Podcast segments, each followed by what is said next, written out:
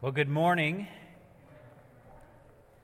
I'm Corey Mitchell. I am the pastor at Winfield Baptist Church. For those of you who don't know who I am, um, I'm the sending pastor for this church uh, back in two thousand ten, I believe. Um, so it's good to be with you. Um, just a few other things. I just want to encourage you, not, not only do I pastor Winfield Baptist, but I also serve our state convention, our uh, the... Uh, the state convention that, that helps um, plant other churches and does things. So one of the things I do here in the central region of Pennsylvania is encourage and support the other churches. And uh, I want you to know you're not unique. And what I mean by that is, um, as you gather, sometimes you probably, sometimes, well, we got a small congregation. Well, you're not unique in that there's a lot of small congregations that are doing faithful ministry and continuing on. So I want to encourage you to that. Um, and, and COVID has uh, changed everything, hasn't it? Um, so so press on and, and be encouraged. Snow days are, are just added bonuses to COVID, right? So, but thank you uh, for the team leading worship. Um, it's good to hear this this cavernous room filled with the praises of our Lord. The message that you're going to hear this morning is coming from Mark chapter three, verses thirty-one to thirty-five, um, and it is one of the hard sayings of Jesus in the Gospel of Mark. And and I want you to know as we as we walk through this, we're gonna we're gonna feel this passage. I want you to feel it. Um, and the other aspect is I'm gonna I'm gonna tell a story about John John Patton, who's a um, pioneer missionary in the eighteen hundreds. Um, And I really mean what I'm going to say this morning. So uh, let me pray, and then we'll read and dive in. Father, in our moments together, would you encourage us from your word, but would you also challenge us and train us in righteousness? In Christ's name, amen. Mark chapter three, verses thirty-one and following. And his mother and his brother came, standing outside. They sent him and calling him. And a crowd was sitting around, and they said to him, "Your mother and your brother are outside seeking you." And he asked them, "Who are my mother and brothers?" And looking about at those who sat around him, he said, "Here are my mother and my brothers, for whoever does the will of God, he is my brother and sister and mother." At the end here of Mark and chapter three, we get this glimpse of this very hard saying. Uh, previously in chapter three, um, back in verse um, twenty-one, uh, his family heard of his teaching, and they, it says in verse twenty-one, they went out to seize him, for they were saying he's out of his mind. So here's Jesus' family thinking he's lost it, and now they've, they're seeking him again as he's teaching. They want to come. They want him to come home. They want him to stop addressing these crowds. They they knew he was frustrating the religious leaders, uh, and the crowds that he's drawing are in danger of drawing attention to the Romans. They were afraid for him and for themselves, being guilty by association. And here we uh, find them coming to the door where he's teaching, and they're seeking him again. You can feel the tension in the room. Jesus is to be about his Father's business. We felt the tension when we, we see Jesus with the crowds. Jesus, Jesus has got tension all the time. He's got this tension where he's got these twelve men, these twelve disciples who he's trying to pour into, but he's got this crowd that is always gathering, wanting to be teaching. And so he's got that tension between, I got to spend time with the crowd and I got to spend time with these twelve. And he just lives there. And now he's we're seeing this other tension. He's got his family.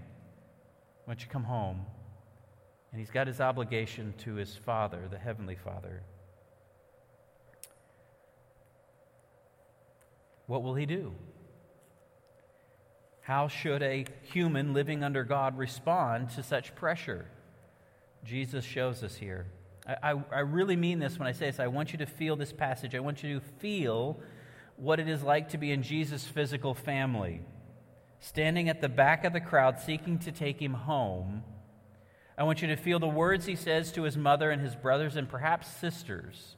We're not quite sure who all was there. Jesus speaks into a culture that highly values family and responsibility to family, which are good things, but are never to be above what God is calling us to do. And like an old game of pass it along, hey, tell him his mom and brothers are here. Hey, tell him his mom is... And all the way up through the crowd until it reaches Jesus. Hey, your family's at the back. The very same family that back in verse twenty-one wanted to seize him because they thought it, thought he was out of his mind. They're back. Can we have a word with you? They, in their fear, most likely, genuinely think that they are doing the right thing here, seeking his best good. They're filled with good intentions, but are they really good intentions? What will Jesus do? Back there they stand. The crowd, we are told, is sitting. And imagine this, the, the crowd's been fixating on Jesus, they're looking at Jesus, they're listening to them, and all of a sudden, the final pass it along gets, hey, your family's at the back, they'd like a word. And guess what? We read, they're all sitting, they're standing, you can, you know what happens. If, if I tell you, uh, Bob just stood up at the back and he wants a word with me, what are you all going to do? You're all going to turn around and look at him.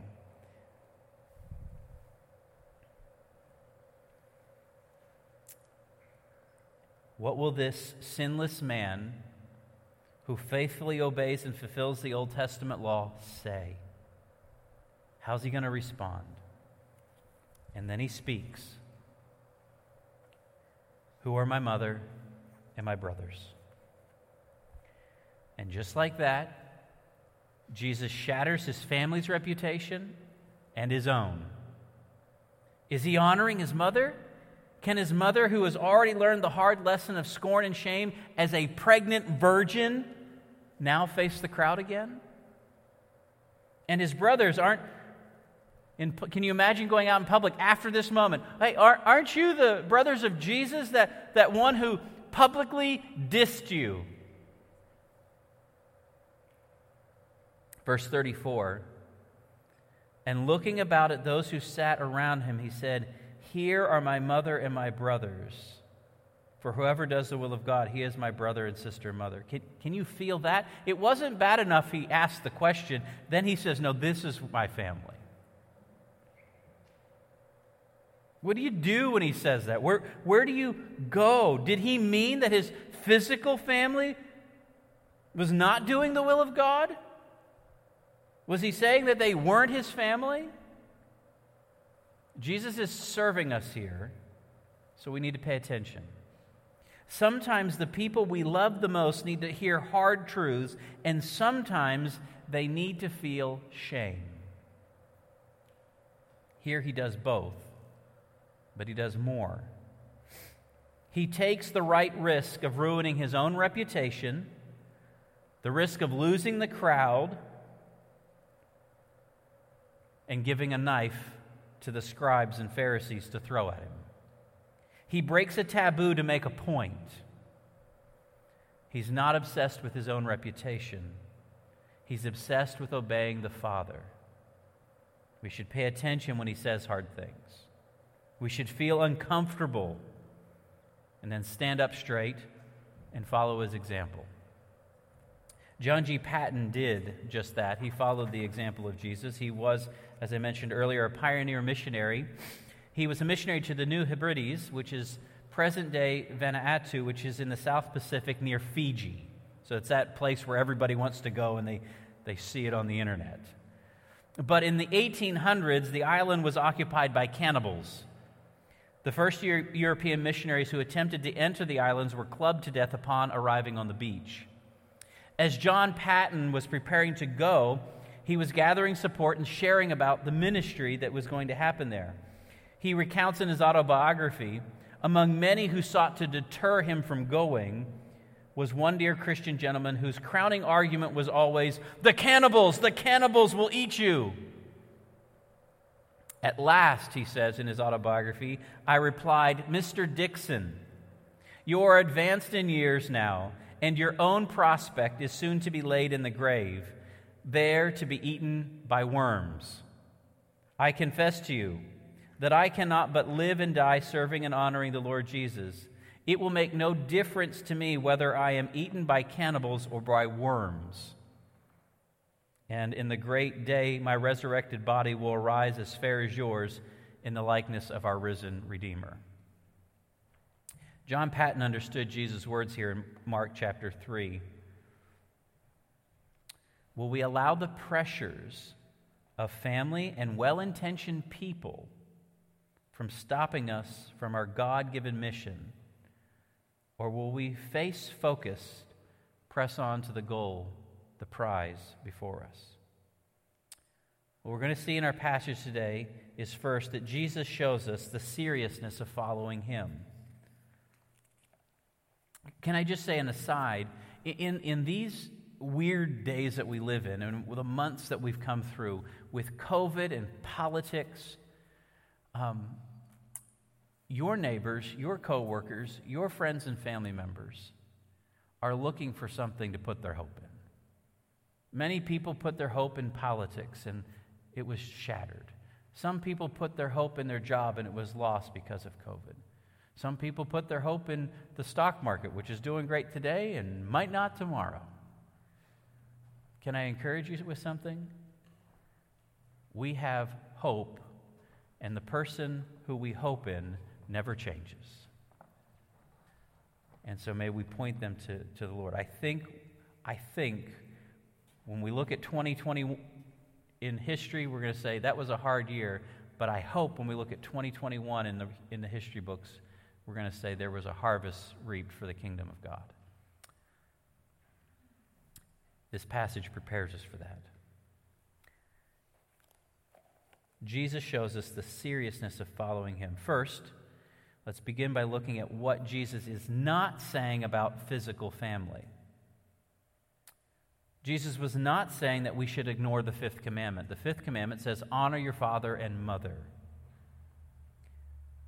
So much so, he's not saying that we should ignore that. He says in John chapter nineteen, verses twenty-six and twenty-seven, when Jesus saw his mother and disciples, whom he loved, standing nearby, this is, he's on the cross, he said to the, his mother, "Woman, behold your son," and he said to the disciple, "Behold your mother," and from that hour the disciple took her to his home. So Jesus, here in Mark chapter three, we see this uncomfortable scene.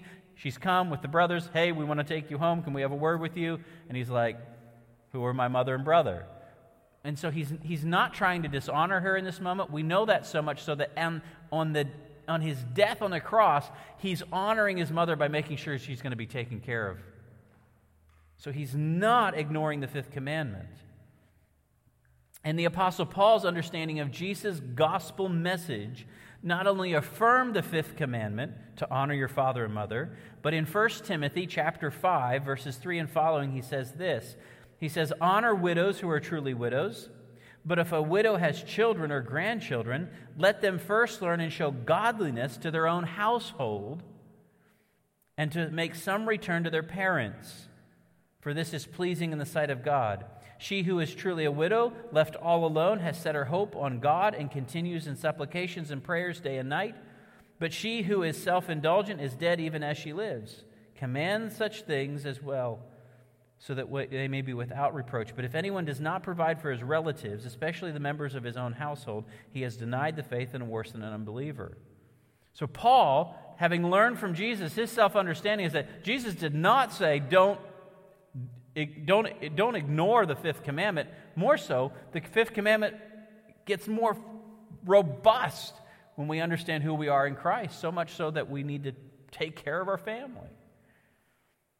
Not only that, Jesus will attack the practice in his own day in Mark chapter seven, the practice that is called Corban, where, where someone could dedicate their wealth to God while they were still alive, so that they couldn't give it to, to somebody. So what would happen is, is let's let's say I, I say, well, I'm gonna I'm gonna dedicate this money to God. I still hold it, but that means I can't help my parents with it because it's God's. And Jesus says that is not the fifth commandment. And that is a tradition of men, and it's not something that God came up with. Men came up with it. And Jesus says that that's wrong. And so he he's not saying that we need to ignore the fifth commandment when he tells when he says, "Who's my mother and brother?" Jesus is not saying forsake your family and your responsibility to them. So what is he saying? What is Jesus saying about family? Well, back farther in Mark chapter Mark chapter ten, verses twenty-eight to thirty, he says this. Peter began to say to him, "See, we have left everything and followed you."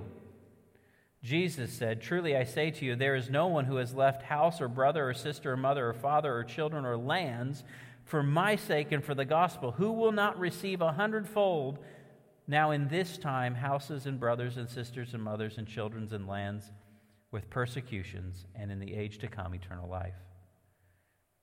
So here Peter is coming to Jesus and saying, "Look, I got a wife back at home, and I'm, I've, I've left these things for you." And Jesus is saying, we cannot allow family to trump our obedience to God. We cannot allow the expectation of family members to stop us from doing what God has called us to do. And so again, there's tension there. There's, there's responsibility to family. There's responsibility to obey the fifth commandment, honor your father and mother. But there's a higher responsibility of honoring God. And so we have to manage expectations. Friends, in our current day, far too often, family and children are viewed as idols on the shelf. Can I can I speak frankly?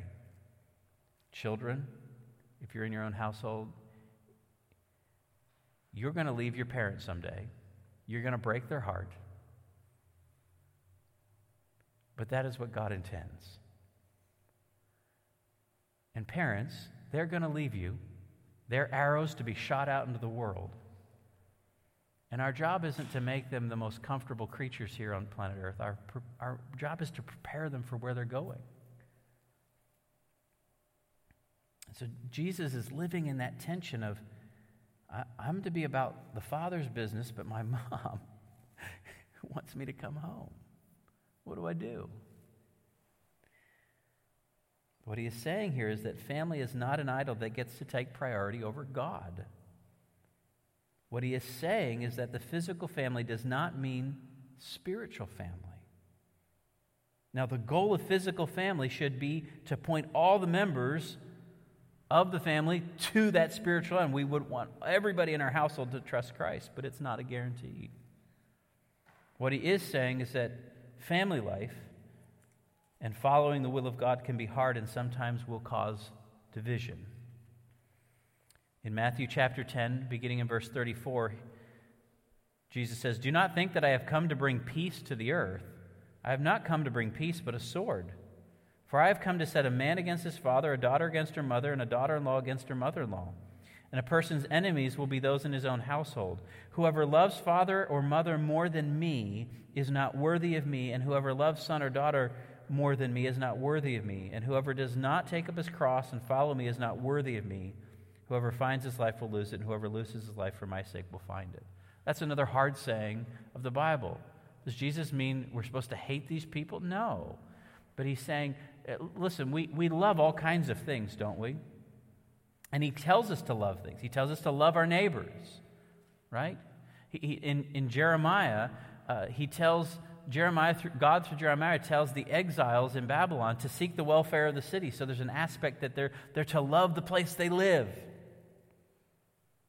demonstrating that and seeking its welfare. So there's all kinds of things we're to love, but it, the issue is disproportionately. What are we giving our attention to? And, and Jesus points us back and over and over again, our ultimate love and devotion is to be first and foremost to God, and then all of these things. What Jesus means about doing the will of God in this context, when he says, "These are the ones who are my mother, brother, and sisters," the ones who did the will of God. I think in the immediate context, um, between his family and the crowds, the disciples and the disciples, it's that they're recognizing Jesus as the Son of God, the Messiah who's come into the world. That is what is doing the will of God in that moment. Now, we can unpack more, but there's something about his family that they still haven't grasped. The crowd and the disciples are starting to get it. This is the Messiah who has come into the world. And let's let's not beat up on Mary. She's a mother who gave birth to this, this man.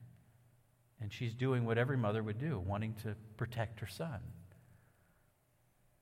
But he has to remind his earthly mother, I'm here for something greater. So, Jesus' means about doing the will of God is that we're recognizing Jesus as the Son of God, the Messiah. Two, we're following God's commands. Jesus was sent with a mission, and he's about that mission, and he's not going to allow anything to get in the way of that mission. He's come to seek and save that which is lost. There's lots of things that we can get us off track as, as a church, as a family, but we need to remember what the mission is. Go into all the world and to preach the gospel. That's what Mark says. Matthew twenty-eight says, go into all the world and make disciples, baptizing in the name of the Father, the Son, and the Holy Spirit, and teaching them all that I have commanded you. Here in this tense exchange, we can read and understand better Paul's words in Romans twelve. Romans twelve two, do not be conformed to this world, but be transformed by the renewal of your mind, that by testing you may discern what is the will of God, what is good and acceptable and perfect. Jesus is doing that perfectly in that moment. So Romans twelve two is, is hard for us to do on the fly, right? Jesus, here he is, he's speaking. Hey, your mom and your brothers are at the back room, and they want a word with you. What are you going to do?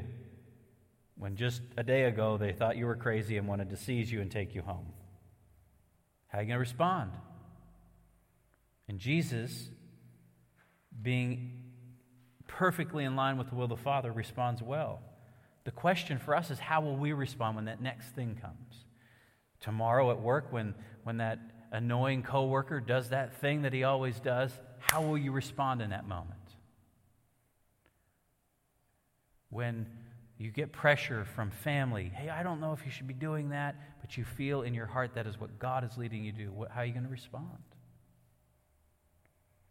Jesus could have confronted He could have conformed to the world in this moment and gone home with his family, but he did not.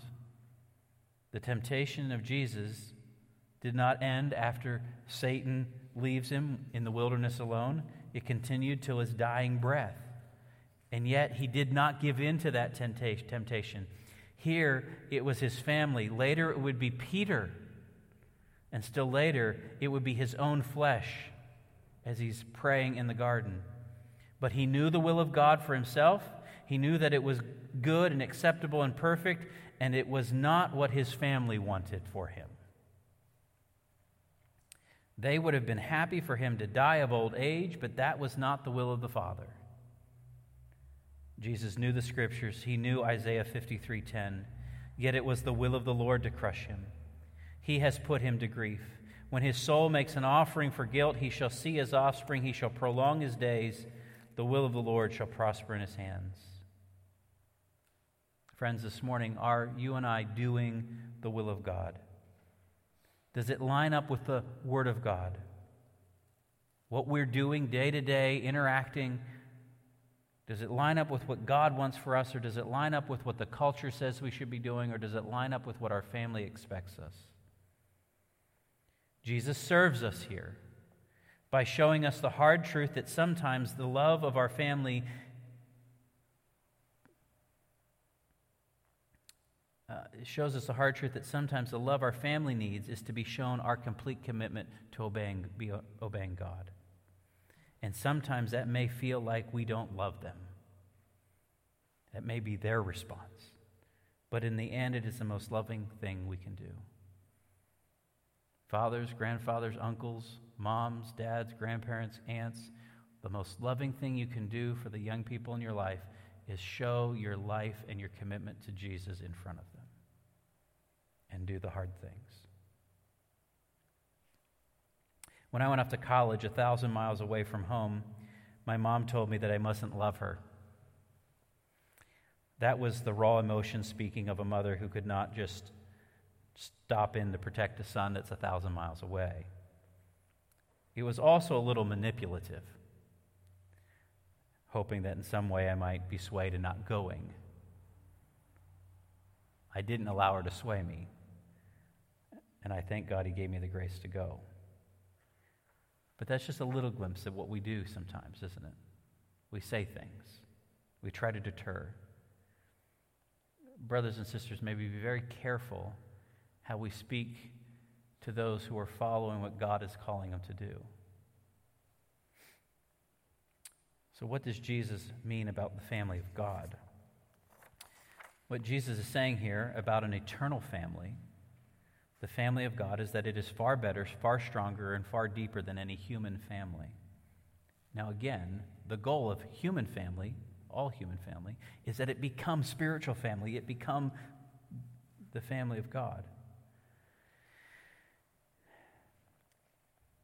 It is a relationship, though. When we're in the family of God, it is a relationship established in grace. Unearned, unmerited, free grace that is marked by and motivated towards joyful obedience to the one who gave it. So in in regular family, uh, you know, I, I can, out of my human nature, tell my kids to do things and give them expectations that aren't always biblical. But in the family of God, it's a relationship established in grace from someone outside of us who gave it to us. So what Jesus means is that not, not everyone's in the eternal family.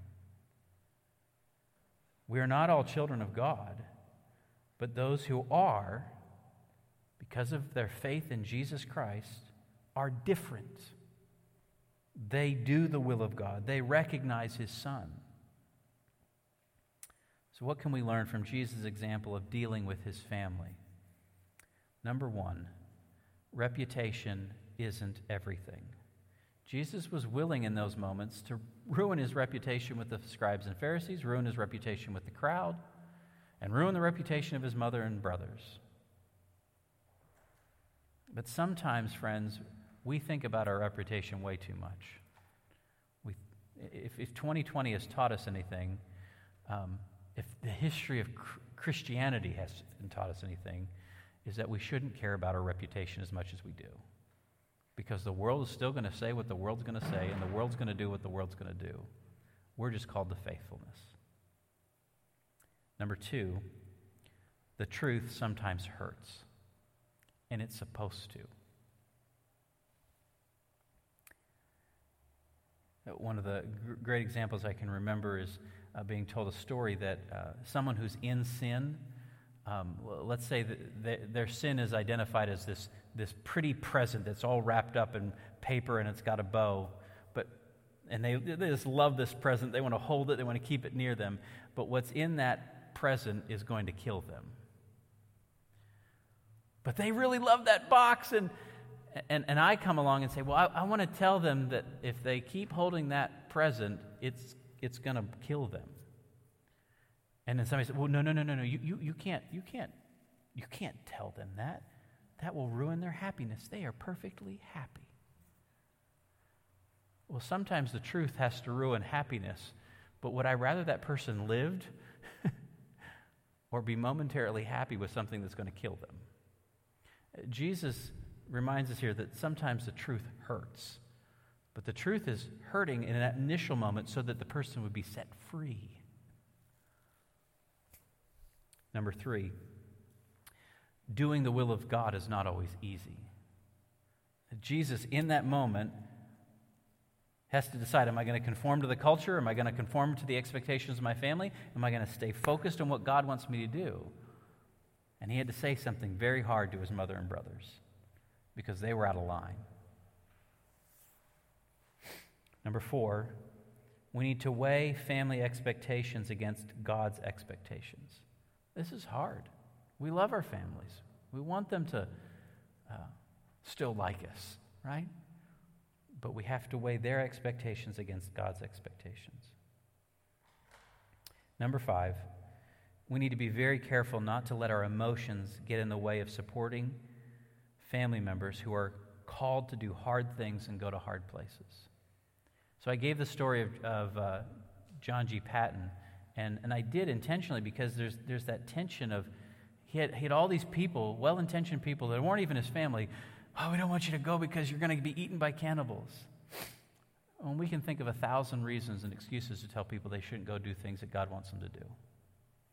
Um, but we need to be very careful not to let our emotions get in the way of supporting our family members, even our friends, even our church members, for what God may be calling them to do and go.